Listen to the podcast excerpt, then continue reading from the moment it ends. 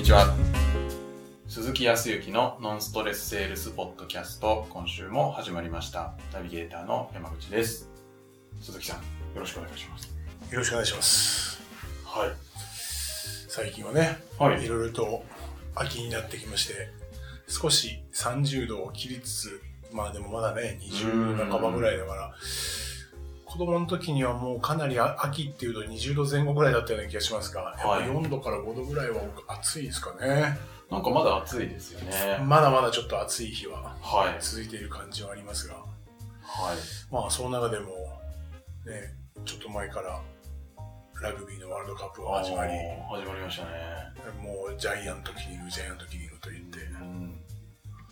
あれなん、あの、僕の知り合いもラグビーを長くやっていて、はいえっ、と、子供たちにもラグビースクールで教えたりとかするんですけど、その彼に聞いた時にもやっぱり、ベースはね、あの、やっぱり強い人は絶対的な強さを持っていて、はい。弱い人が、だからいわゆるジャイアントキリングをするということって、ほぼほぼ可能性としてはありえないですね。なんかラグビーってそれが起こりにくいスポーツスポーツっていうふうんに言われてるし、はそれがあたかもい。はい。何かこう、日本の代表が簡単ではないと思いますけどね、それをこう、前回もね、変えていくってすごいなと思ってて。はい。まあ何がすごいんだろうなって見てても、まあ、旗から見たらよくわかんないですけどう、ん。でもやっぱりなんか一つ一つの細かいところまで何か、やっぱりこうなんていうかな、見てて思ったのは、こう、全体的に体は大きいし、相手の方がね。はい。で、動きも俊敏な人もいるし、はい。えー当然のことながら戦略も練ってるんでしょうけど、戦術とかも練ってるんでしょうけど、うん日本代表と比べると面白いもんで、日本の代表の方が動きが、えー強いて言えばよ素人と、し素人で申し訳ないですけど、繊細なような気がしますね。繊細。うん、なんか、だからこう、海外のチームが、えっ、と、えー数、千数センチとか数十センチ単位で何かをやっていたとすると、はい。日本人の選手は、え日本代表の選手は、数ミリ単位で何かやってるような気がする。めちゃんこ細かいよね、とか、はい確実に何かをやっている感じがする。あそれは、あの、何、えっ、と、相手がボール持ってて、押し込んでくるんですけど、ーはい。常に押し込もうとすると、二人、二人みたいな、二人でこう、タックルしてくるでしょ。うん。たまに二人、たまに二人とか、基本二人なんだけど、たまには一人じゃなくて、はい常に二人がこう、来ることを考えてたりとか、あこれすごいなと思うんですよね。ー徹底して。そこら辺の、やっぱり緻密さはい。を持ってやっていて、動いてんだろうなっていうふうには思ってますけどね。はい。そうするとやっぱり他の国はまだまだその、おえーと味で言ったら大味みたいな感じ。な気がしますよね。だからそれをこうカバーするものが今まであったんだけど、はい。日本代表はない分、そっちに行ったんでしょうね。うんあれもしかするとラグビーが変わっていくんじゃないかななんて僕自身が言うのもおかしいけど、はい。何かこう考え方変わってきて、すごく緻密。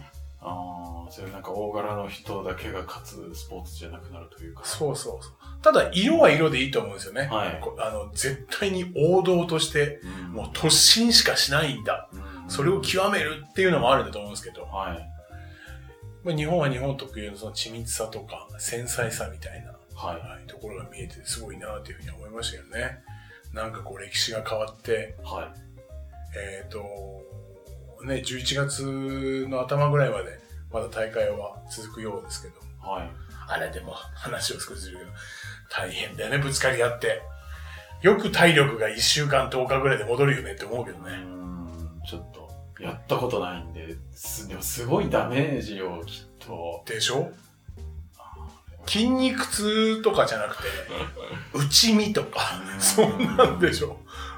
ねどこら辺まで体力が回復してるのかなと、大会が終わった後え。、はものすごいダメージを体に受けるんだろうなと思いながら、でもそこをやっぱり国の誇りなのか、自分としての誇りとかね、そこをこう持って動いてるなんてのはなかなか僕の理解の中では進まないですけど、本当に一生懸命、あのぐらい一生懸命やったら何でもできるかなと思いますね。うーん。は本当にあの、いつもこういう風に皆さんの前で研修したりとか、ポッドキャストでお話をしたりとかしてますけど、い。はい。絶対、あの、まあスポーツの世界でもね、叶わない夢はないとか、うん。えー絶対基本、あ、絶対実現するとかはいって言いながら、はい。どこかでそんなのはさ、みたいな、どっかで思ってるのかもしれないけど、うん。でもまあ今回の日本代表のラグビーの人は本当にそこしか思っていなくて、うんそうすると本当にそうなるんだなっていう単純明快なことも教えてくれたような気がしますけどね。なるなので、ほど。はい。たかがとは言わないですよ。されどですけど、この営業とか、はい。営業やコミュニケーションは、何とでもなると思いますよ。あのラグビーに比べたら。とかはできませんからね。そうですよ。本当に何ヶ月も合宿をして、その数ミリのことを何度も何度も繰り返してやって、あそこですから、はいそこまでやらなくても営業はですね、はい。ただちょっと頑張って、うんちょっと一生懸命、ちょっとその、普段大雑把に考えていることをもう少し明確にしていったら、あはい、繊細さが出てきて、あ、なるほど。結構営業も、まあ話は本題になってきますけど、繊細な感じなんだと思いますよ。一見だから旗から見たら、はい。ラグビーと同じ、同じように動いてるかもしれないですけど、はい見る人が見たらものすごく動きが繊細。あ繊細な営業と、まあ、大味な営業と、はいはいやっぱは分かれる。じゃないかなというふうに思いますよ。だから何かっていうと、一見旗から見たら同じ言葉を言っているように思うけど、やっぱりその言葉を使ったりとか、時にはその表情ってうん。必ず意味があって、はい。それって何のためにやってるの？とか、な、なぜそれを聞くの？はい。っていうところまで、やっぱり明確になっている人は、うんやっぱり営業、まあ時にはコミュニケーションも含めてだけど、はい。きちっとやっぱりできる人っていうのはそこの根拠が明確になってるよね。だから繊細だよね。なんでそれを聞くのかっていう根拠がが明確。明確。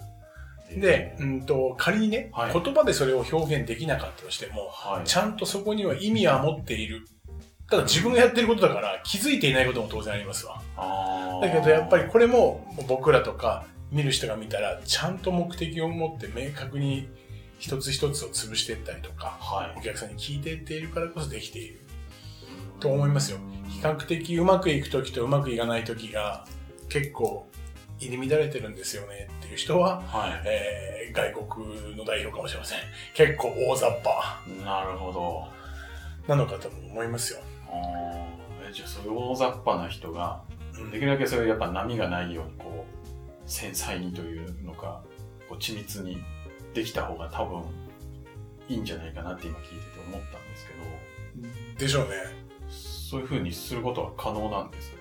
えー極端に言ったら、今やってることを、だから、ガラッと変える必要もないと思うんですよ。はい。だけど、そこで、えっ、と、ちゃんとその動いた話をまず営業にしてみたら、はい。こういう話をしました。はい。でまあ、こういう、このような質問をして、相手がこういうふうに、えー答えを言ってきました。という一問一答みたいなものに対しても、なぜそれを聞いたのかとか、はい。そこが分かってくると、もっとこの部分を具体的に聞いていったら、もっと相手のことがよく分かったのになとか、おっていうところが見えてくるような気がするんですよ。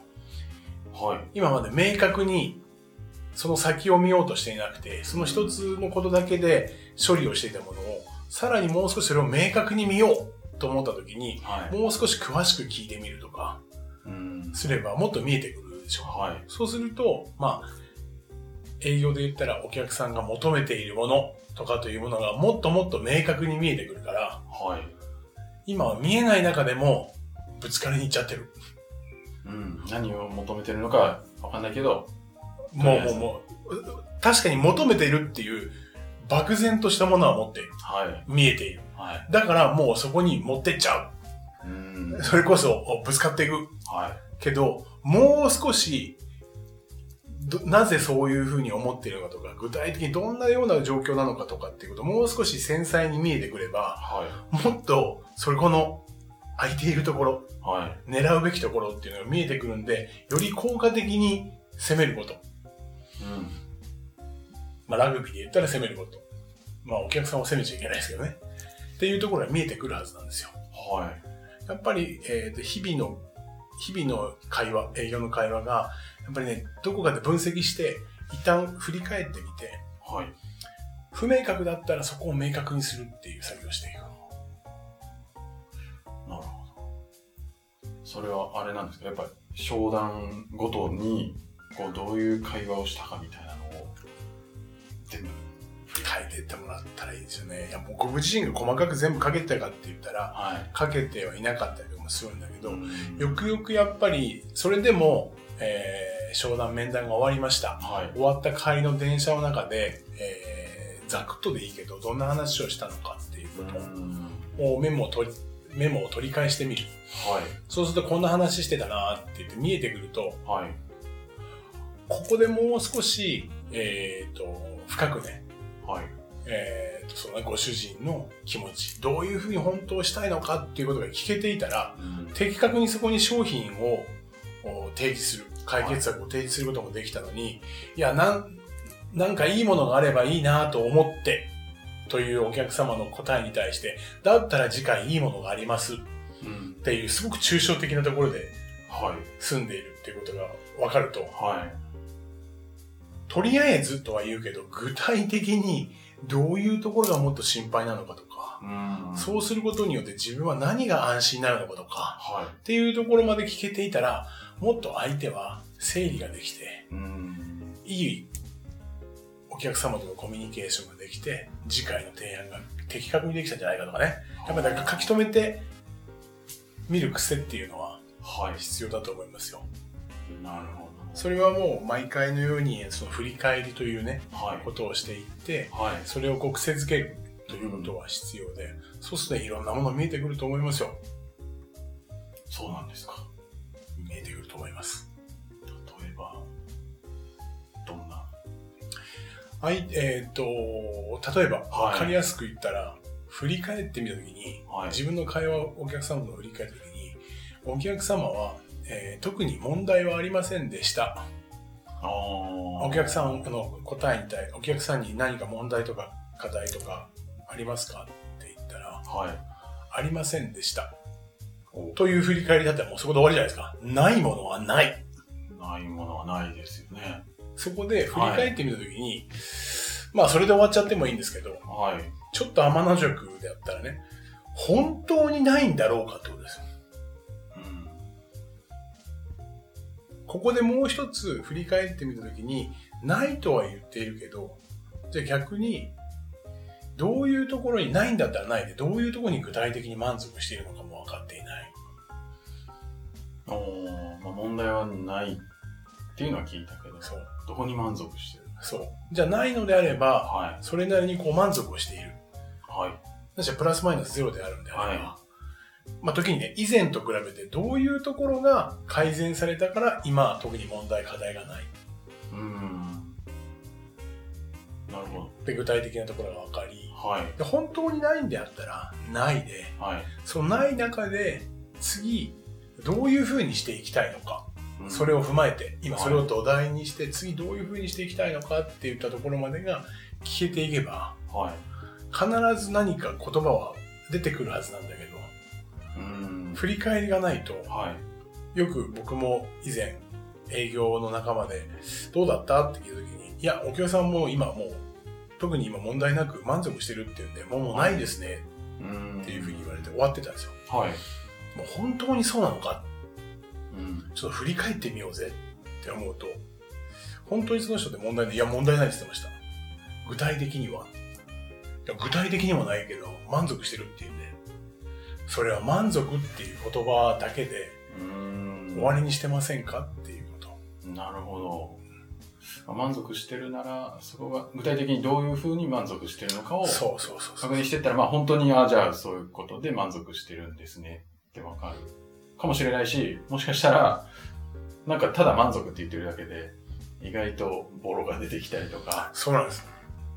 その満足という言葉をはい。振り返ってみて深掘りしてみると、はい。その場を取り繕ってうん考えるのめんどくさいじゃないですか。まあ、人って。確かで、誰かの紹介でね、わざわざこう会って、はい、終わりにしたいと思ったら、に。うん。ただ言葉として満足をしているという言葉を使って、関係を、距離を置こうとしたのかもしれない。なるほど。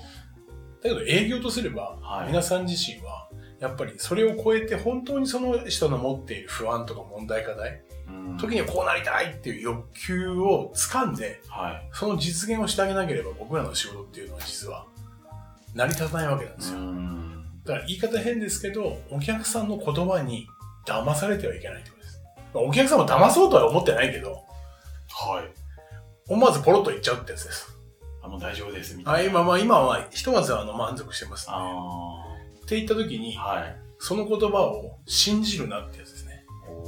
その先に、はい。本当に満足してるんだったらそれでいいじゃないですか。はい。でも、得てして本当に満足してるかどうかっていうのは、本人もそこまでは考えていないから。うん。そのためにはやっぱり、そういうことがあったらあったで、はいちゃんと振り返って、本当にこの人そうなのかな。うん。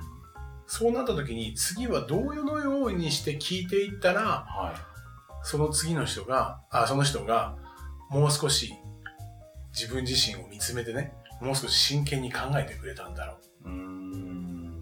う。なんていうと、まあ難しくはなくて、はい。そうすると、あとは言葉の使い方。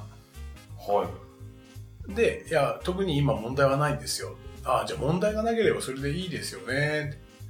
もうそんなこと言っちゃって。はい、問題なかったらもうそれに越したことはないと思うんですけどね。まああそんな中で、まあ、今マイナスの部分をはは、えー、と深掘りするんであったら、あはい。そんな中でも強いていったらこんなところがもう少し良くなったらとかって何かありませんって、なんで聞け聞けないかってことですよね。そこで初めて考え始めると思うんですよ、人って。確かに。まあ今別に大特に不満もないんで満足してます。で、まあ本心で言ってたとして、強いて言えばどこがもっとこうなったらってありますか？って言われたら考えちゃいますね。そうですね。はい。で、今も山口さんが本心で特に何でもないですって言ったって山口さんは言いましたけど、はい多分山口さんはそのように言ったんですよ。ん。だけど実はそれ本心じゃなくて、はい。やっぱりどっかで体裁とか、理性的にそれを言葉でぶつけてるような感じ。なるほど。意外と質問してみたら、本心は違ったみたいな。そうそうそう、本心とか本音は違ったりとかする。あっていうことは実はね、ものすごく多くありますよ、営業やってて。ーなるそうするとね、それが面白くなるんですよ。営業って。あ、はい人って別にね、人を信じていないわけでもないし、人ってみんな体裁で生きてるなぁなんていうふうには思っていないです。はい。ただ人は比較的その場では何も考えてもいなければ、ただ思ってもいないんで、はい。ただ言葉として体裁のいい言葉を使っている。相手に対してもはい。自分に対しても問題ないですよとか、今まあ満足してます。このままでいいですとか、は今すぐに買おうとは思いませんみたいに言ってるけど、それを僕らは超えて、い。はい。であれば一旦はだから受け止めてあげないとね、うん。一旦は、ああ、だったらいいですよねって言って、一旦はあなたのこと分かりますよ、分かってますよ。はい。その中でも、ちょっと考えてみたら、もう少しこうだったらいいな、みたいなのありませんかっていう質問をするから初めて頭の中ぐるぐるぐるぐるって回り始めて考え始める気がするんですよね。確かに。このね、もう一歩踏み込むっていうことを、結構営業の人は、はい。特に若い方だと、はい。リスト渡されて行ってこいって言うと、すいません、あの、今はいいっていう断られました。うん。っていうことで終わってしまって。まあ、それは間違いではない。もう相手が言ってるんだからね。はい。ただ僕らはその先を見越してどういうふうにするか。そのためには、そういう現実があったら、それで終わるのではなく、そこをもう一回紐解いて、今日行ったお客さんに断られたんだけど、どういうふうにえーしていったら次いいのかっていうような作戦であるにしても、やっぱり振り返ってみて、はいやってみるっていうのが一番いいような気がするんですよね。なるほど。そこをどうじゃあ言ったらもっと本音聞けたかっていうのは商談が終わった後に振り返りをすることでその辺があじゃあ次はこうやってみたらもしかしたらもうちょっと聞けたかなみたいなのを次試すって感じそうです。それをしてってもらいたいんです。あで、そのために、ーはい 皆さんは何をしていただきたいかっていうと、まあ今回ね、話の途中っていうか最後のになりましたけど、はい。なんだポッドキャストがはい。50回というあか、あ、そうなんですよ。50回ずっといろいろとはもうやってきまして、い。はい。その時にもいろいろとお話をしてきましたけど、あの、皆さんが一回も契約が取れてないわけではないだろうし、うんまあ仮に契約が取れてなかったとしても、えーなんかうまくいいいい雰囲気でね、はい。進んでいったりとかした部分とかってあると思うんですよ。はい。そこを実は覚えておいてもらいたいんです。うまくいったケース。そう、うまくいったケースがなぜうまくいったのかっていったところに、もしかするとそのお客さんの本音が聞けてたりとか、ああ。な聞けてなくても相手から言ってきているとか。はいはいはい。で、成功体験があれば、成功体験っていうか、お客さんからいい話を聞けてるじゃないですか。はい。そうすると、本、逆転で言ったらね、逆の発想で言ったら、こっちから、どう考えてもこの人も満足するから、満足してるであろうから、絶対ないよな、何も欲求なんてないよなっていう人にはい。限って欲求言ってくる時もあるわけですよ。そうなんですか？絶対この人問題課題あるなっていう人こそ、はい。いやいや別に満足してるはっていう可能性もあれば、あ。はい。逆にこの人はまあまあ、きちっと考えてんなっていう人であったとしても、はい結構ボソッと言ってることって、経験を積めば積むほど、あこの人なんか周りにもいろいろと人間関係もあって、ちゃんときちっと商品買ってるなとか、人もいるんでしょうけど、はい。その人にもき、その人とかって結構ね、ボソッと言ってくる時あるんですよ。もうちょっとこうしたらいいんだけどねって。そんなこともあって、はい。どっちもどっちいろいろとあるんでね。うんそういうところやっぱ積み重ねていって、書はいき留めておくと、そういう前提が一つできるじゃないですか。はい。前提ができると何かっていうと、この前の人は満足していないって言って、満足して、あ満足していない、あま満足してないっていう、あ満足していると言いながらも、は満足してないってことが出てきたい。っていう体験を積み重ねれば、はい。皆さんはおのずとから質問するようになるんですよね。確かに。最初今僕が聞いてそこまでしたってないものないじゃんって言うかもしれないですけど、一回体験をしたら、はい。本当だ、出てきたと思ったら、どんどんどんどんどういう風にしてやったら深掘りできるかって、自分でやってみるじゃないですか。なるほど。で、絶対満足してるなっていう人には聞けないかもしれないけど、はい。その人にも質問して、まあもうすべてね、もうもう満足されていらっしゃるとは思いますけど、はい。強いて言ったら今後もっとこうしたいとか、こういうものがあったらもっといいのになみたいなことありませんみたいなことを聞いたら、あまあまあまあ満足はしてるけど、こういうのがあったら確かにいいよねって言ったらその成功体験を書き留めをとけばまた次行って、うわ、この人完璧な人だなと仮に思ったとしても、はい。まあ、完璧だとは思うんですけど、強いて言えばですね、こんなところ、また聞けるじゃないですか。うんっていう意味での体系立ててもらいたいんですよね。なるほど。でも周りが言っている満足しているとかはい。っていうのは、こっちが考える満足している。向こうが言った満足している。うん問題ない。ということは、実は大問題。うんなるほど。素人的には満足って問題ないって思ってても、プロから見たら、いやいや、結構問題ありますよみたいな状よ。況ってことですかね。旗から、え自分から見ると、それってだって向こうが言ってるんだから常識的にないものはないでしょう。んっていうことを考えること自体が非常識っていうだからそれを今は聞いてて、はい。そんなの難しいよと思うけど、一、はい。回成功体験を積んだら、本当だと思ったら、はい。どんどんどんどんそこを探求し始めますから、ぜひ一度ね、チャレンジしていただきたい。な。それをまあ、ポッドキャストでもやってますけど、えー過去のやつを見てあの聞いていただいてもいいと思います。あの、逃げ工場と反論。反論を受けたときに、ど。はい。えーと、それを被せるんじゃなくて、はい。いやいやいや、そうはいえ、ではなく、はそうですよねって受け止めた上でい。、はい。強いていったらとか、そんな中でとかっていうような言葉を使って自分のものにしていってもらいたいんですよね。なるこれできるとね、ほど。はい。どこにでも行ける。確かに。なんか、何言われても、一旦受け止めて、で、そこからまた本音聞き出そうみたいな。そうですね。すべてがね、受け止められますよ。あ今まで本当受け止められなくて、なんとか返そうとか、いらないって言われたら、いやいやいや、そんな、そんな方にこそ役に立てるとか、ひっくり返そうといやいやいや、みんなそうおっしゃられるんですけど、これは本当にって言って、ひっくり返すとか乗っかるとかっていうことを一切しない。あちゃんと受け止めた上で、あ。はい。ちゃんとこっちが質問をしていくと、相手が考え始めてくれる。うん。これのスキルが身につけば、その難しい話じゃないですね。はい。ちょっとした壁とか塀を乗り越えれば、それができるんで、ちょっと50回目なんで、はい。強めに言わせていただきましたけど、はい。そんなところでね、かなり変わると思いますよ。なんか、結構大事なポイントを教えていただいた気がします。はい、結構ね、優勢な営業マンの人は、はい。これを話で思い出しましたけど、鈴木ね、営業なんだよね、断られるのが当たり前だから。うん。だからその先をどうしていくか当時で何もよくわからなかった。断られるのが当たり前、それはわかる。はい。ほとんど断られるから。はい。だからそれだけでもう、要は、昔は跳ね返そうとか。思ってたから、はい。断られることは当たり前でも、じゃあ何もう、もう、もう心が折れるのを待つのみたいな、だったけど、はい。今、話して思ってそう、それは、そんな大したことじゃない。断られることは。